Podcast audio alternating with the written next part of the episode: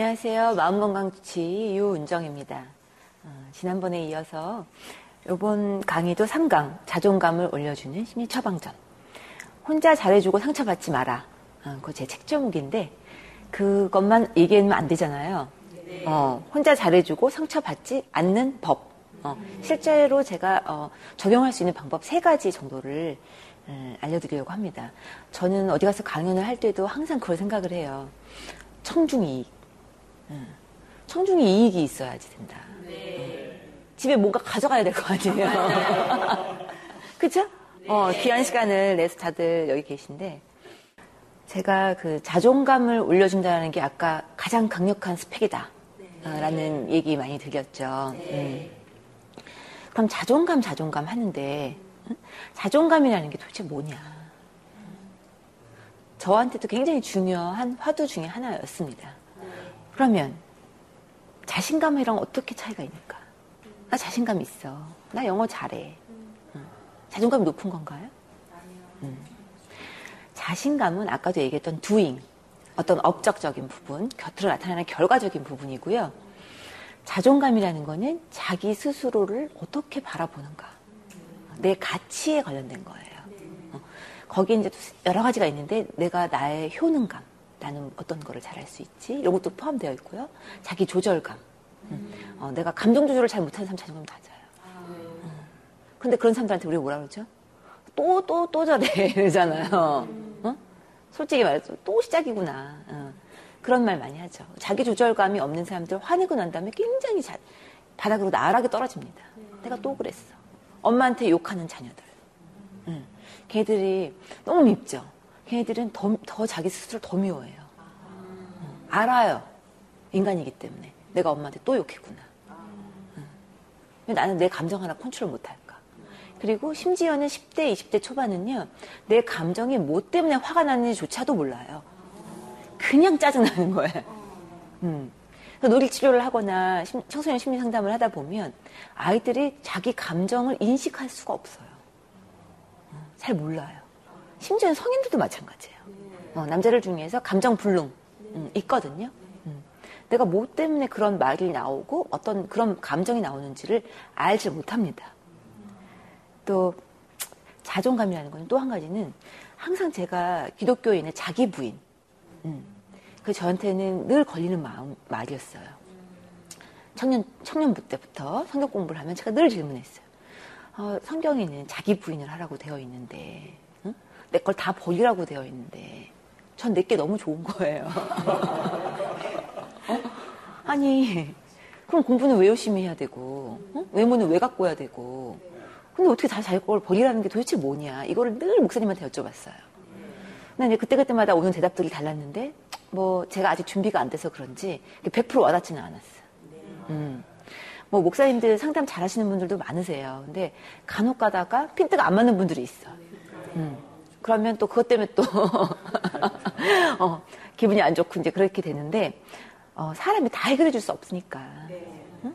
목사님도 설교를 잘하는 분이 있고 찬양을 잘하시는 분이 있고 신방을 잘하는 사람이 있고 상담을 잘하는 사람이 있어요. 응? 주부도 빨래를 잘하는 사람이 있고 요리를 잘하는 사람이 있고 근데 목사님은 만능이야 그건 아니라는 거죠 실망할 필요도 없고 아까 뭐라 그랬죠 너무 많은 기대를 할 필요도 없다 음. 우리를 도와주고 이끌어주고 어, 우리에게 말씀을 전해주고 가르쳐주고 왜냐면 말씀 너무 어렵잖아요 전 신학교에서 공부하면서도 이거 너무 어렵다 어, 너무 어렵다 이거 도대체 웬만한 사람이 이거 이해하겠나 말씀으로 받는다, 마음으로 받는다, 뭐, 그 믿음으로 받는다 이러는데, 저는 나중에 결론 내렸어요. 아, 그냥 자기가 알고 싶은 정도만 하면 알면 되겠다. 응? 응? 알고 싶은 그런 상황. 뭐 내가 말씀이 더 달고 더 필요할 때가 있고, 또 어쩔 때는 잘 안 들어오고 힘들 때가 있고, 그것도 받아들여야 돼요. 어떤 사람은 대학원까지 졸업하는 사람이 있고, 어떤 사람은 고등학교 졸업하는 사람이 있고, 받아들여야죠. 그래서 그것도 탈탈 필요 없어요. 내가 눈이 뜨여서 보일 수 있을 만큼만 본다면 크게 그거 갖고 또 나를 나는 믿음이 약해서 뭐 성경도 제대로 못 보고 뭐 일독도 못 했어요. 일독 커녕 아마 학교 다닐 때 교과서도 잘 안 보셨을 텐데 그런 분들은 학원에서도 맨날 졸고 있으셨을 텐데 뭐 설교 시간에 졸고 당연한 거예요. 그리고 또 한 가지는 저는 자존감이라는 말이 사실은 제가 어떤 회심을 하는데 굉장히 도움이 됐었습니다. 저는 3대째 이제 모태신앙인데 여러분 모태신앙 뭔지 아시죠? 네. 모태신앙. 그냥 자연한 자연스럽게 그냥 엄마 가라니까. 근데 그래도 다니면서 주고 듣고 배운 게 있잖아요. 주워 듣는 것들이 있고. 그래서 제 씨앗은 항상 있었어요. 그리고 이제 의과대학 다니고 공부만 하다 보니까 이제 학, 그 청년부 활동도 제대로 못하고 시험도 맨날 크리스마스 때도 시험 보고 막 이러니까 뭐 교회 활동을 할 수가 없었죠. 그러다가 제가 어, 느 시점에 이제 IMF를 맞이하면서 아까 말씀드린 IMF의 온 가정들이 무너지는 여러 가지들이 있었잖아요. 이거는 개인의 잘못이 아니에요, 여러분. 사회 구조의 어떤 정말 쓰나미 같은 거지. 쓰나미에 어떤 사람이 수영 잘한다고 살아남나요? 다 그냥 휙 휩쓸어 가는 거야. 그러고 나면은 남, 남고 나서 물이 다 빠지고 나면 뭐가 남아있어요? 폐해가 남아요. 그거 복귀하는데 10년 걸려요. 저희 집도 10년 걸렸습니다. 그때 제가 너무 갈급한 마음에 성경책을 잡았어요. 어, 잡고 처음부터 읽는데 성경책을 어디서부터 읽어야 될지 모르겠어요. 교회를 거의 30년 가까이 다녔는데 어디부터 읽어야 될지 모르겠더라고요. 그래서 모범생이니까 창세기 1장 1절부터 첫 페이지부터 그래 하나님 너무 힘들어요 그러면서 첫 페이지부터 봤어요. 근데 1장 어, 17절 또 24절 거기에 쭉 나오죠. 하나님의 형상을 따라 인간을 지었다. 제가 그 말에 눈물 갑자기 막 쏟아지는 거예요. 어. 하나님의 형상? 이게 무슨 뜻이지? 그래서 영어 성경을 찾아봤어. 그래서 영어 성경 보니까 image of God, God image라고 적혀 있더라고요. 형상이란 말이 사실 우리가 잘 안 쓰는 말이에요, 여러분. 네. 형상이란 말 평생 써보셨어요? 전혀 안 쓰는 말이잖아요. 그게 이미지란 뜻이더라고요. 아, 하나님의 모습을 우리 안에 만들었구나. 그 당시는 그게 무슨 뜻인지 전혀 이해를 못했어요. 오죽하면 내가 영어 사전을 더 찾아봤어요. 그죠? 근데 나중에 신학교를 공부를 하다 보니까 그게 너무 중요한 신학적인 의미가 있더라고요. 어, 우리 안에 하나님의 형상을 그대로 이 사람에게 뭔가의 뜻을 하나씩 하나씩 다 심어줬다는 거 아니에요. 어, 그리고 우리 안에 그런 희망이 있다라는 거잖아요. 응? 사람은 그래 뭐 선악 하나 따먹고 남 잘 되는 꼴 보면은 막 배 아프고 이런 애기들도 보면 막 서로 때리고 막 사람은 진짜 구제불능이야. 다들 불쌍한 인간들이야. 저렇게 살다 나중에 죽겠지. 이게 아니라는 거거든요. 네. 세상에 태어난 목적이 있다는 거거든요. 응, 목적이 뭐예요? 행복하기 위해서. 뭔가 좋은 일을 하기 위해서. 내 인생의 목적을 이루기 위해서. 태어난 거거든요. 물론 뭐 잘못 태어나거나 우연히 태어나거나 이런 것 때문에 상처받은 분들도 있을 거지만 저는 늘 얘기해요. 저희 임신한 직원들한테도 얘기하는데 뭐라 그러냐면 음, 자녀는 우연이 아니다. 음, 음, 아이는 우연이 아니다. 그냥 우연히 생긴 게 아니다. 네. 어, 생명이라는 게 의학적으로도 마찬가지입니다. 그 우연적으로 그게 수정되고 애가 나오는 게 아니다. 음. 정말 몇만 분의 몇 천만 분의 몇 억 분의 일에 어떤 그런 확률을 뚫고 그렇게 나타나는 거다. 그냥 너 얘도 애 낳고 쟤도 애 낳으니까 에 그래 뭐 누구나 다 낳나 보다 이게 아니다. 생명이라는 게 그렇게 귀한 거다. 이런 얘기를 하는데 그래서 제가 하느님의 형상이 그때부터 꽂히기 시작했거든요.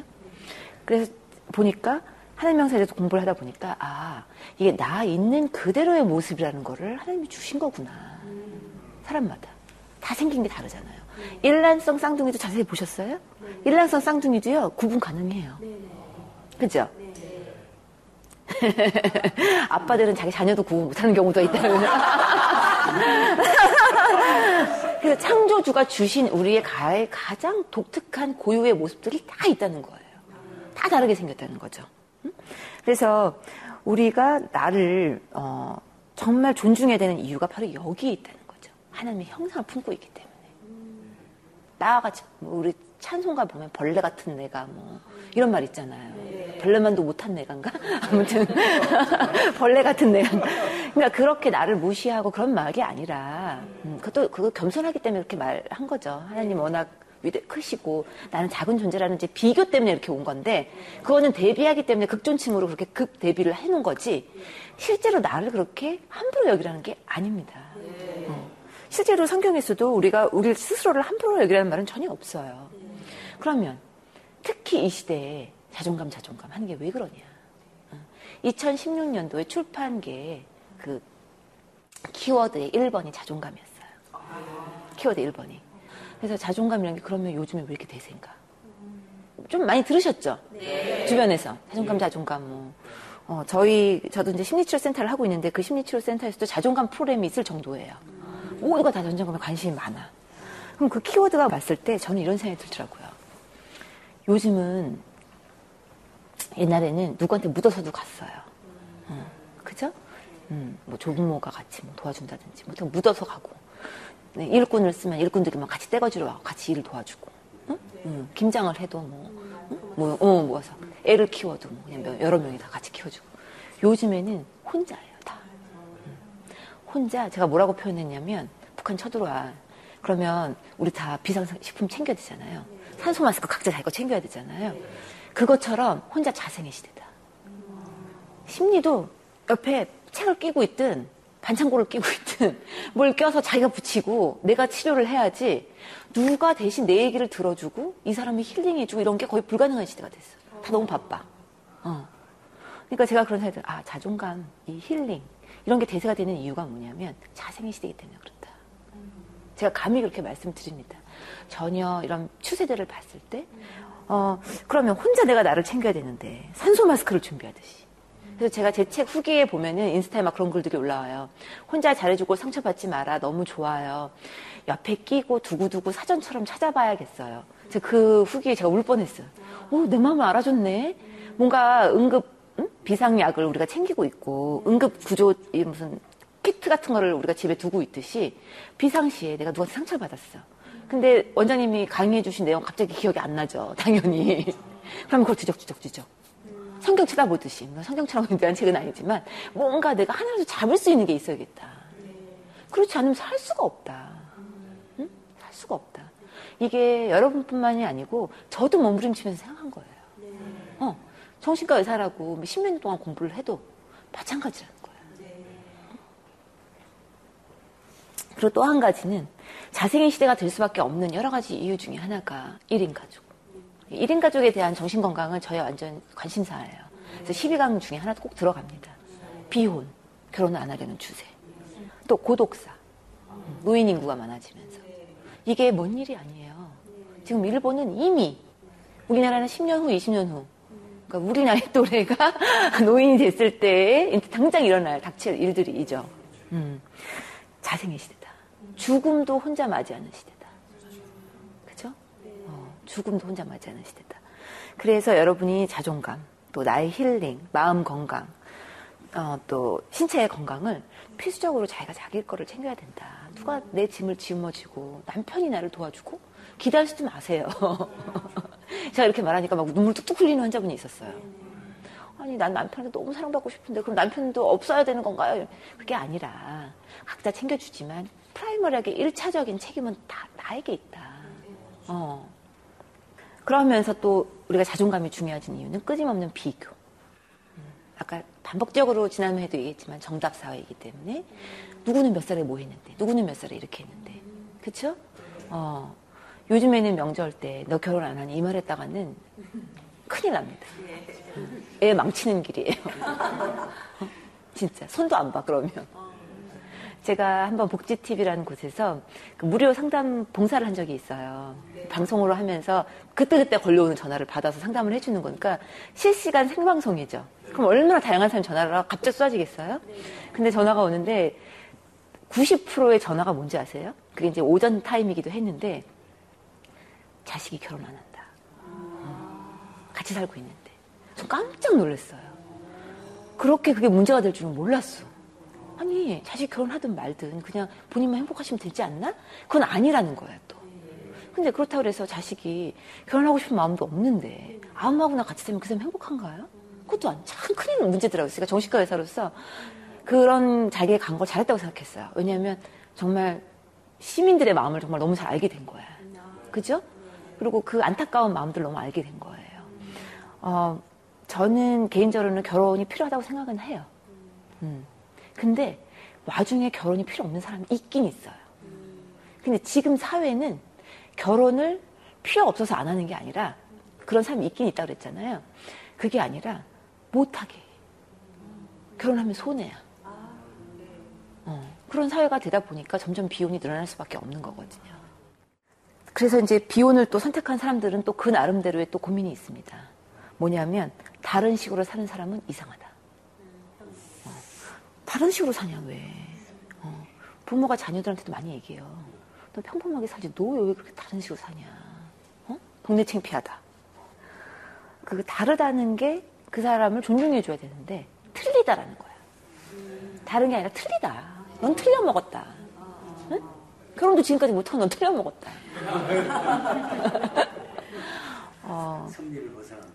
그렇죠. 그래서 물론 그런데 그런 얘기를 듣거나 내가 비교돼서 다른 삶을 살고 있더라도 문제는 그 삶 자체가 아니고요. 문제는 억눌린 마음이에요.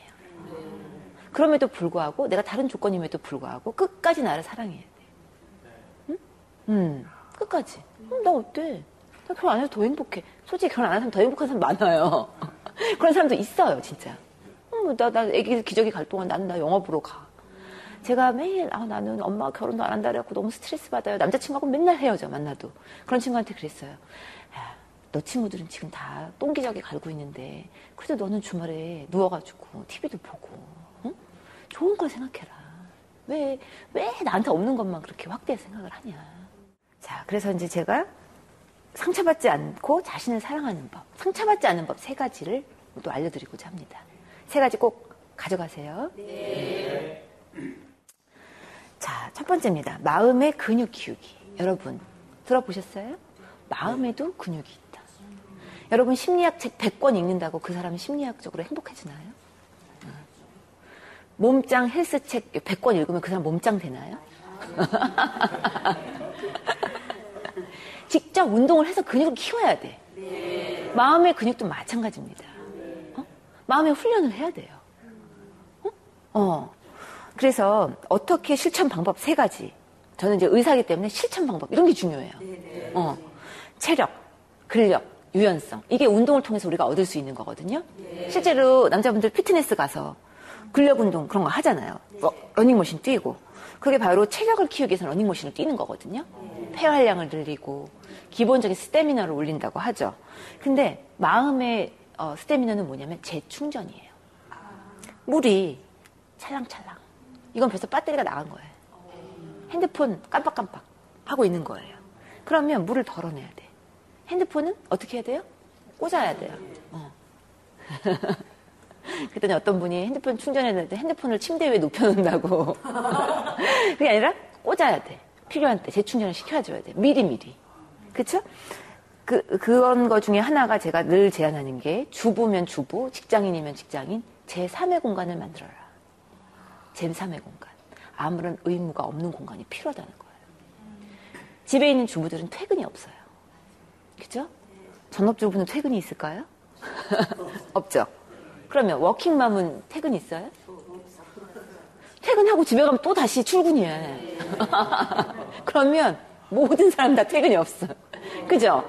일하는 엄마나 일 안 하는 엄마나 다 퇴근이 없는 거야. 그래서 내가 아 이건 여성 정신 건강에 큰 문제다. 어? 어떻게 퇴근이 없냐? 목회자도 마찬가지예요.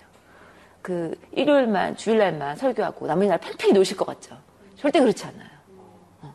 교회에서 어 하니까 몰랐나 봐. 교회에서 시키는 일 엄청 많아요. 해야 될 일들 너무 많아요. 성도들을 맨날 요구하는 게 많아요. 공부해야 될 게 많아요.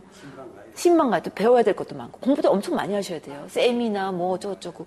그러니까 쉴 시간이 전혀 없어요. 심지어는 투잡을 뛰시는 분도 계세요. 왜? 가정 경영이 안 되니까.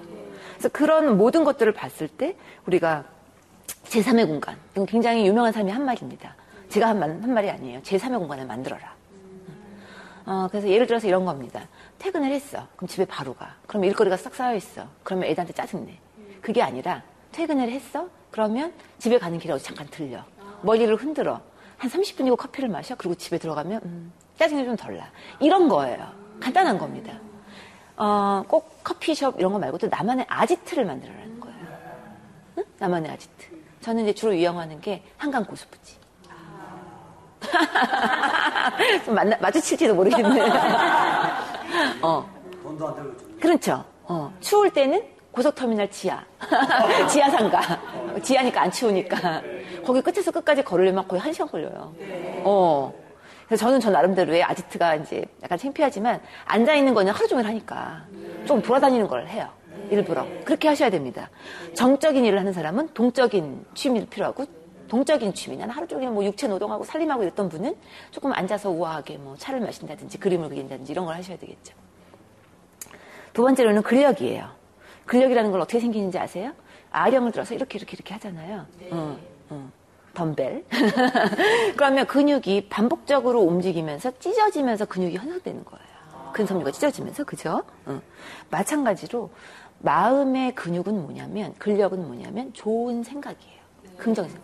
우리가 가만히 멍 때리고 있잖아요. 그러면 98%는 부정적인 생각이에요. 통계가 나와 있어요. 다 쓸데없는 걱정. 그 다음에 내가 왜 그랬지? 후회. 대부분이 자동은 그거야. 그러니까 우리가 긍정적인 생각을 억지로 덤벨 들듯이 하지 않으면 긍정적인 생각이라는 게 나한테 있을 수가 없어요. 이해하셨죠? 네. 어. 그래서 근력이라는 거는 좋은 주문을 나한테 반복적으로 외워야 된다. 저 같은 경우는 어떻게 하냐면 저희가 층층 계단으로 올라가서 병원을 들어가요. 그러면 층층 계단으로 올라가면서 나한테 좋은 주문을 걸기 시작해. 아, 오늘 환자 잘 보게 해주세요. 오늘 환자들 다 좋아지게 해주세요. 나도 오늘 에너지 떨어지지 않게 해주세요. 아, 오늘 너무너무 긍정적이다. 그런 좋은 주문을 외우면서 올라가서 그 문을 탁 밟, 밟고 들어가잖아요. 그 앞에 도어 매트가 있거든요. 그러면서 탁 들어갑니다. 그게 컨디션을 시켰어요. 이렇게 조건화를. 내가 고기를 올라갈 때는 항상 긍정적인 생각을 하리라. 그 다음에 또 한 번은 잘 때. 사서 누워가지고 누워서 멀뚱멀뚱 이렇게 잠이 안 오지? 이게 아니라 오늘 있었던 일 중에서 감사할 것들을 막 생각하는 거예요. 꼭 기도가 아니더라도. 그게 기도죠. 네. 어, 내 생각이 기도예요. 네. 결국은. 그죠? 자, 하나님 이것도 고맙고, 이것도 고맙고, 아, 오늘 이거 잘못했고, 아, 이거, 그때, 그다음부터 또 걱정도 막 밀려와. 그럼, 아, 이거 아니야.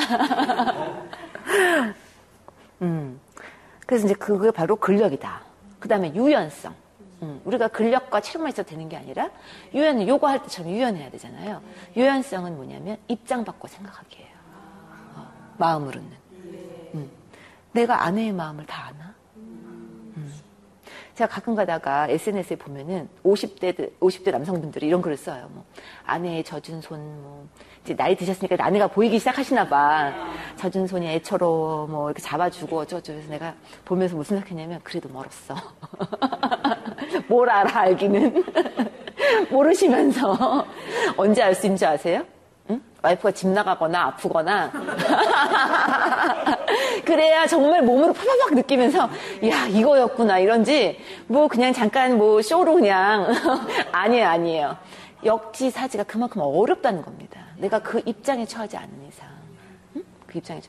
그래서 우리가 봉사를 하는 거잖아요. 네. 어려운 아이들을 돌보고 하는 게 내가 그 자리에 있지 않는 이상. 응? 알 수가 없다는 거죠. 그 이혼하신 분들도 그런 얘기해요. 이혼하기 전에는 내가 이혼한 사람 보이지도 않았대요. 네. 근데 이혼하고 나니까 다 이혼한 사람만 보이는데. 어? 그리고 이혼하고 난 다음에 이렇게 힘든 건지 몰랐다. 내가 이혼한 사람 왜 한 번 더 밥 한 번 사주고 왜냐면 싱글맘이니까 혼자서 애를 키우니까 그 왜 학교 갈 때 한 번좀 이렇게 손 좀 잡아주고 한 번 같이 가주고 이거 못했을까 형제끼리도 마찬가지 형제가 그렇게 어려웠을 때 내가 왜 몰라줬을까 응? 음. 그래서 우리가 어, 마음장 만드는 거는 이러한 멘탈 피트니스가 필요하다는 겁니다. 심리학 책 100권 필요 없다. 이렇게 멘탈 피트니스를 해야 된다. 세 가지 기억하시고요. 두 번째는 생각의 예방주사예요. 상처를 안 받으려면. 미리미리 예방주사를 해야지 누가 딱말 던져서 파박 꽂혔어. 그럼 그냥 상처지. 그거는 예방이 안 돼. 이해하셨죠? 어, 이미 말이 터져가지고 나한테 상처가 파박 박혔는데 상처 안 받아야지, 안 받아야지. 안 돼요. 이미 상처 다 났어요. 그러려면 평소에 예방주사를 맞아야 되는데 예방주사는 게 뭐냐면 두 가지가 있어요. 하나는 완벽주의에 대한 부담을 없애자. 내가 100% 잘하고 아무리 잘하려고 해도 욕먹어요. 음. 그러니까 그냥 아, 그냥 80%만 하자.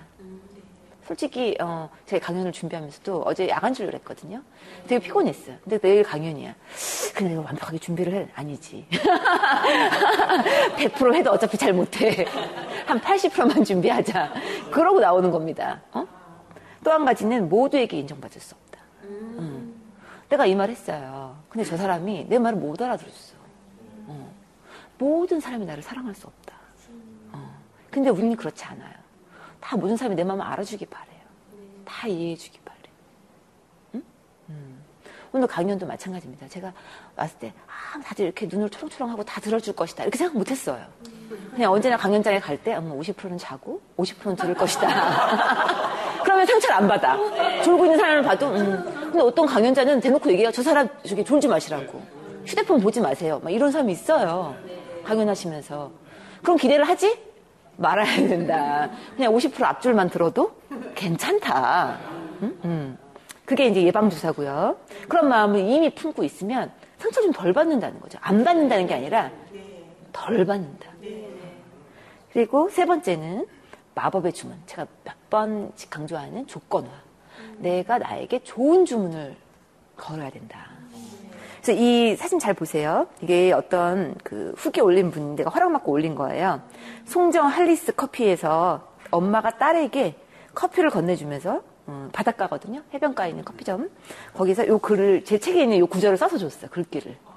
그래서 제가 이걸 왜 올렸냐면 이 글귀를 써준 거가 감동스러운 게 아니라 매일매일 마시는 커피처럼 우리 아침에 눈 뜨자마자 회사 가자마자 어 커피 한 잔 먹어야지 자동이 되죠. 아 왜 이렇게 당 떨어져 미스커피 없나? 당 떨어져. 누구나 다 그렇게 조건화예요 그게. 먹을 걸 보면 침이 질질 조건하거든요. 근데 우리가 좋은 거는 조건을 안 시킨다는 거지. 응? 커피를 마시듯이 오늘 내가 커피를 마시 아 나 좋은 주문 오늘 안 했네. 응. 그게 기도가 될 수도 있는 거죠. 아 나 오늘 하나님 아버지한테 감사기도 안 했네. 응. 식사기도 한 것처럼 그런 식으로 나에게 조건화 시켜야 된다. 그래서 이 엄마가 참 이렇게 커피 마시는데 써서 보내준 마음이 너무 어, 좋아 보이는 거예요, 제가. 그래서 이 사진을 허락받고. 어. 자, 여기까지. 여러분 기억나세요? 세 가지? 기억 못 하실 것 같아서 제가 친절하게 세 가지 말씀드렸어요. 첫 번째. 네. 어, 마음의 근육. 그냥 책만 보면 안 된다 그랬어요. 강연도 마찬가지예요. 강연만 듣는다고 되는 게 아니에요. 두 번째. 네. 두 번째, 생각의 예방 주사. 음. 두 가지 얘기했죠? 네. 잘해도 욕 먹는다. 음. 그러니까 한 80%만 하자. 음? 야, 이것, 집사님 이것도 준비해야지. 아 그래, 80%만 준비해. 그럼 상처를 덜 받는다는 거예요. 음. 또세 번째, 마법의 주문. 좋은 주문을 나한테 외우자. 근데 항상 조건화 시키세요. 커피 마실 때 해야지. 아, 맞아. 원장님 그때 커피잔 보여줬지? 응? 응. 커피 마실 때 나는 항상 나한테 좋은 주문을 외우리라. 응? 나는 평상시 잠이 좀 안 와. 그럼 스마트폰이나 보다가 잠들어야지. 그게 아니라 잠이 좀 안 오면 아, 오늘 감사할 일이나 어, 좋은 주문을 나한테 좀 걸어주면서 잠들자. 응? 음. 그 조건화 시켜 양치질 할 때. 양치질, 어, 왜 이렇게 이 닦기가 귀찮지? 그게 아니라, 아, 오늘 좀 이렇게 깨끗하게 하루를 시작할 수 있게 순결한 하루를 달라. 이렇게 기도 아닌 기도, 주문 아닌 주문. 나 마음에 그런 긍정적인 주문을 외우라는 거죠. 자, 여러분 세 가지 다 끝났고요. 저는 이 세 가지 주문을 토대로 저희 병원에서 자존감 파티라는 걸 합니다. 잠깐 소개를 해드리려고 해요. 저는 병원을 교회라고 생각을 하고 있거든요. 물론 교회에서는 돈을 안 받지만 제가 처음에 받은 말씀이 그거였어요. 음, 어, 환자분들은 교, 교회, 교회다 여기는. 음, 내가 어, 해줄 수 있는 말들을 잘 내 안에서 정말 치유의 광선이 나갈 수 있게 해달라. 근데 자존감 파티라는 거는 뭐였냐면요. 치료가 끝난 분들. 음, 치료가 끝났으니까 아, 그래 너는 이제 더 이상 내 환자가 아니야. 응? 음, 그게 아니라 고아처럼 내버려 두지 말라라는 말씀을 내가 받았어요. 그래서 네. 아 그래 그러면은 뭔가 정기적으로 모여가지고 뭐 졸업생들 reunion 하듯이 파티를 하자. 좋아졌으니까 안 온 거 아니냐. 네. 그죠? 그래서 파티를 해요. 근데 파티하는 거에서 이제 병이 좋아져서 그 다음번부터는 병이 안 날려면 자존감이 높아져야 되는 거잖아요. 네. 자기 사랑하는 법에 대해서 늘 remind를 해야 되는 거예요. 학원 다니듯이. 음. 그래서 두 달에 한 번 정도 이렇게 자존감 파티를 합니다. 왜? 어느 누구도 자신을 사랑하는 법을 학교나 어디서 배우지 않았다. 심지어는 부모에게서도 우리가 다 배우지 못했다. 어, 간단하게 그래서 자존감이라는 한 가지 주제로 이렇게 많은 사람들이 모입니다. 근데 저 저희 여기 유리 유니 이 파티에 오는 분들이 다 환자분들이었어요. 근데 이분들이 뭐라고 하냐면 환자분인 분도 있고 뭐냐면 정신과 모임인데 다들 셀카 찍고 난리예요. V자 그래서 셀카를 막 찍어. 그래서 어떤 그 정신과 의사가 우리가 이거 한다니까 구경 온 분이 계세요. 그분이 그러는 거야. 제가 너무 놀랐대요. 정신과의 모임인데 촬영도 금지시키거든요. 왜? 익명성 때문에. 내가 정신과 다닌다면 보이면 안 되니까. 촬영도 금지인데 스스로가 셀카를 찍어서 인스타나 페북에 올린다는 것 자체가 너무 놀랍다는 거예요. 어, 정신과의 문턱이 완전 낮아졌구나. 그리고 본인들이 더 이상 내가 낙인이 안 찍힌 거예요. 땀이 정신과 다니는데 그게 창피하지 않은 거야. 나, 나 이렇게 노력 많이 해. 정신과 안 다니는 니네들 더 이상해. 길거리 거다니는 사람들 더 환자야. 나는 그래도 내 문제를 알아서 도움 받고 있어. 그러니까 오히려 자기가 더 트렌디하고 자기가 더 앞서 나가고 자기를 사랑하는 그런 타는 거예요. 그래서 저는 참 감사하게 생각하고요. 하여튼 힘이 닿는 이상 계속 어, 무료로 진행하고 있는데 도와주는 사람들이 있는 거죠. 이렇게 비전을 함께하는 사람들이 있기에 가능한 거지. 저는 그냥 아이디어만 받은 거고 굉장히 도와주는 직원들이 정말 좋아해요. 음. 야근하라면 아마 안할 거야. 근데 이거는 근무의 시간에 할 수밖에 없거든요. 왜냐면 병원 문을 닫고 해야 되니까. 병원 문 닫고 뭐 두 달에 한 번 정도 하는데 너무 좋아요. 자기들도 좋은 거예요. 어. 그래서 어, 이렇게 같이 함께 하는 사람들 공동체가 역시 예, 중요하겠구나. 여기 보면 마카롱이죠. 네. 어. 자존감 파티 기념 마카롱이에요. 이거 저희가 특별 제작해가지고 오신 분들 다 나눠드렸는데 제가 이거 나눠드린 건 의미가 있습니다. 색깔 너무? 네. 같은 색깔이 단 하나도 없다. 너무 아름다운 색깔인데 같은 색깔이 하나도 없어요. 음. 이 중에서 보라색이 더 잘났고 파란색이 더 잘난 게 아니라는 거죠. 응? 여러분들의 자존감 이게 다 하나하나 다 다른 거다. 응? 어느 게 더 잘났고 어느 게 더 못난 게 어디 있냐. 그리고 제가 그렇게 얘기하는 강연이나 심리나 성경에서 말하는 가르침이나 목사님의 설교나 이런 것들이요 눈에 보이지 않는 그냥 무형이 아니에요, 여러분. 그냥 이렇게 공중에서 막 흩어다니는 이게 아니에요. 그냥 이념이 아니에요. 다 우리가 눈에 보고 만지고 피부로 느껴지는 다 확 오는. 그래서 저는 마카롱을 준 이유가 그거예요. 마카롱 얼마나 고급져. 맛, 맛 보셨어요? 네. 한 달에 막 3천 원씩 해요. 네. 안 맛보셨구나.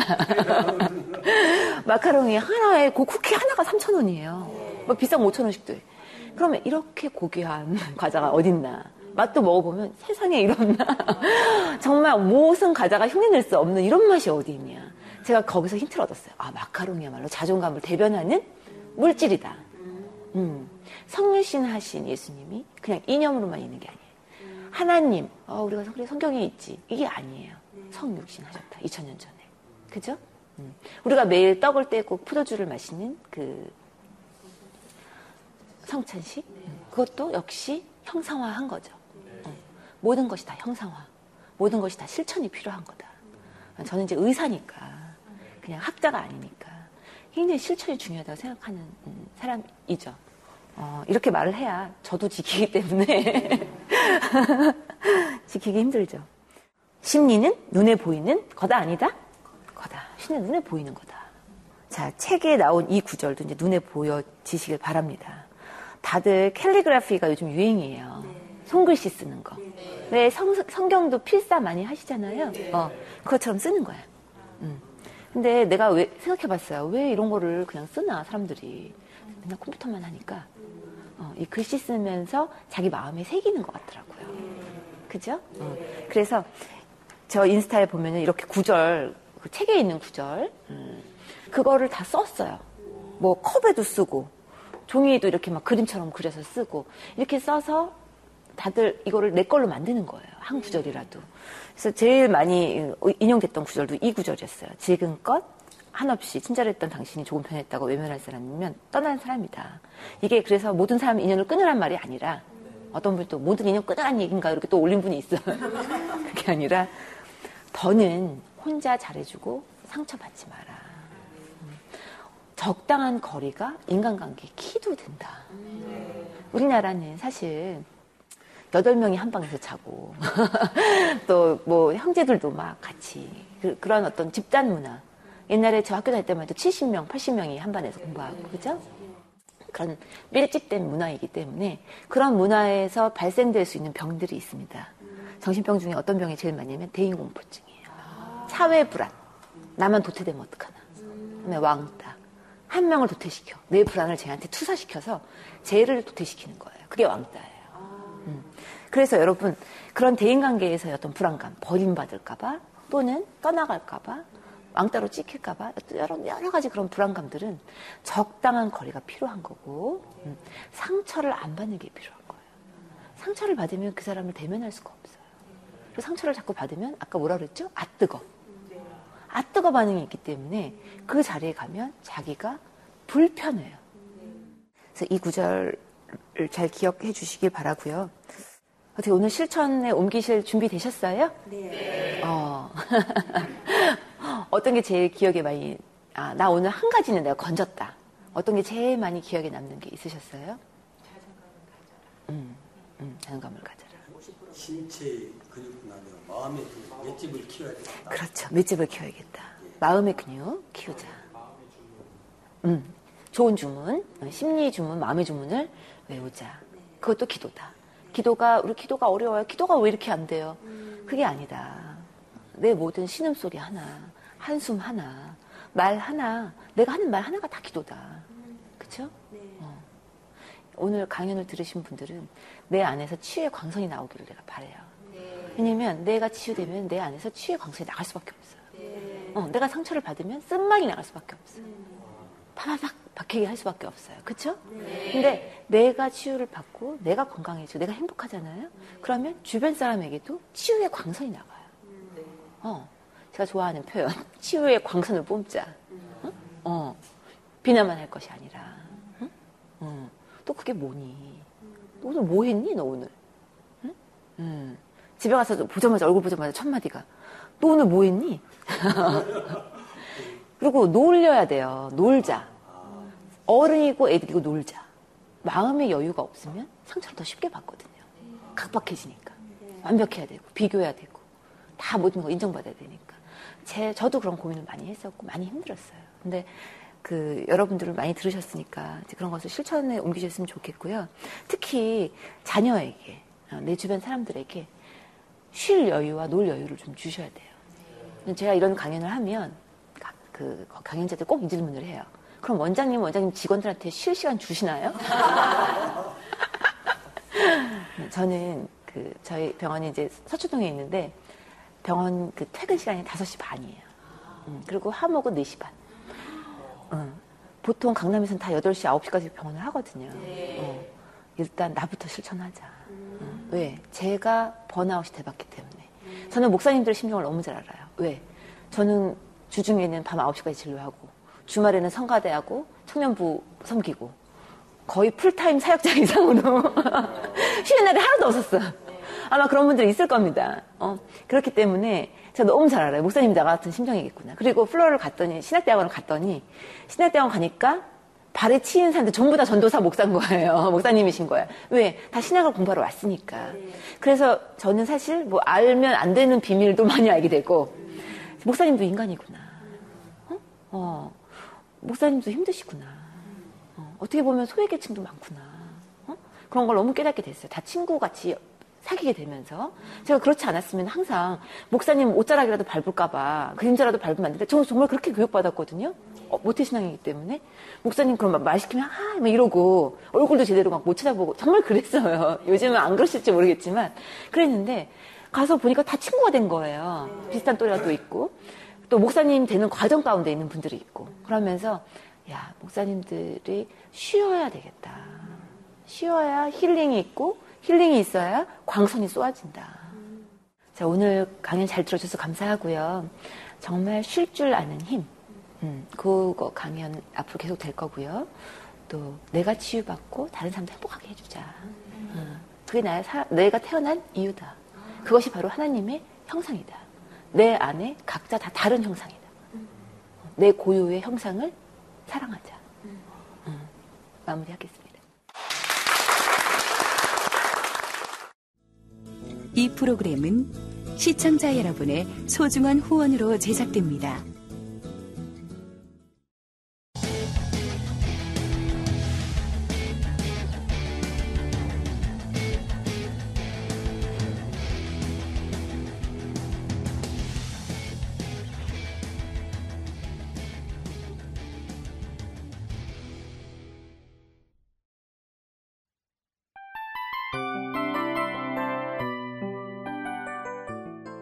이 프로그램은 청취자 여러분의 소중한 후원으로 제작됩니다.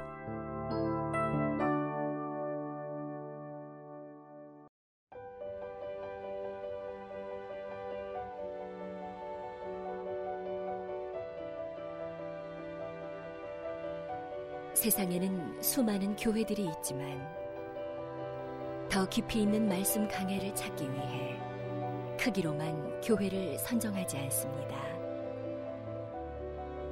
보다 좋은 영적 콘텐츠를 더 많이 나누기 위해 방송비를 받지 않습니다. 1년 365일 복음만 전하고 싶어서 우리는 광고를 하지 않습니다.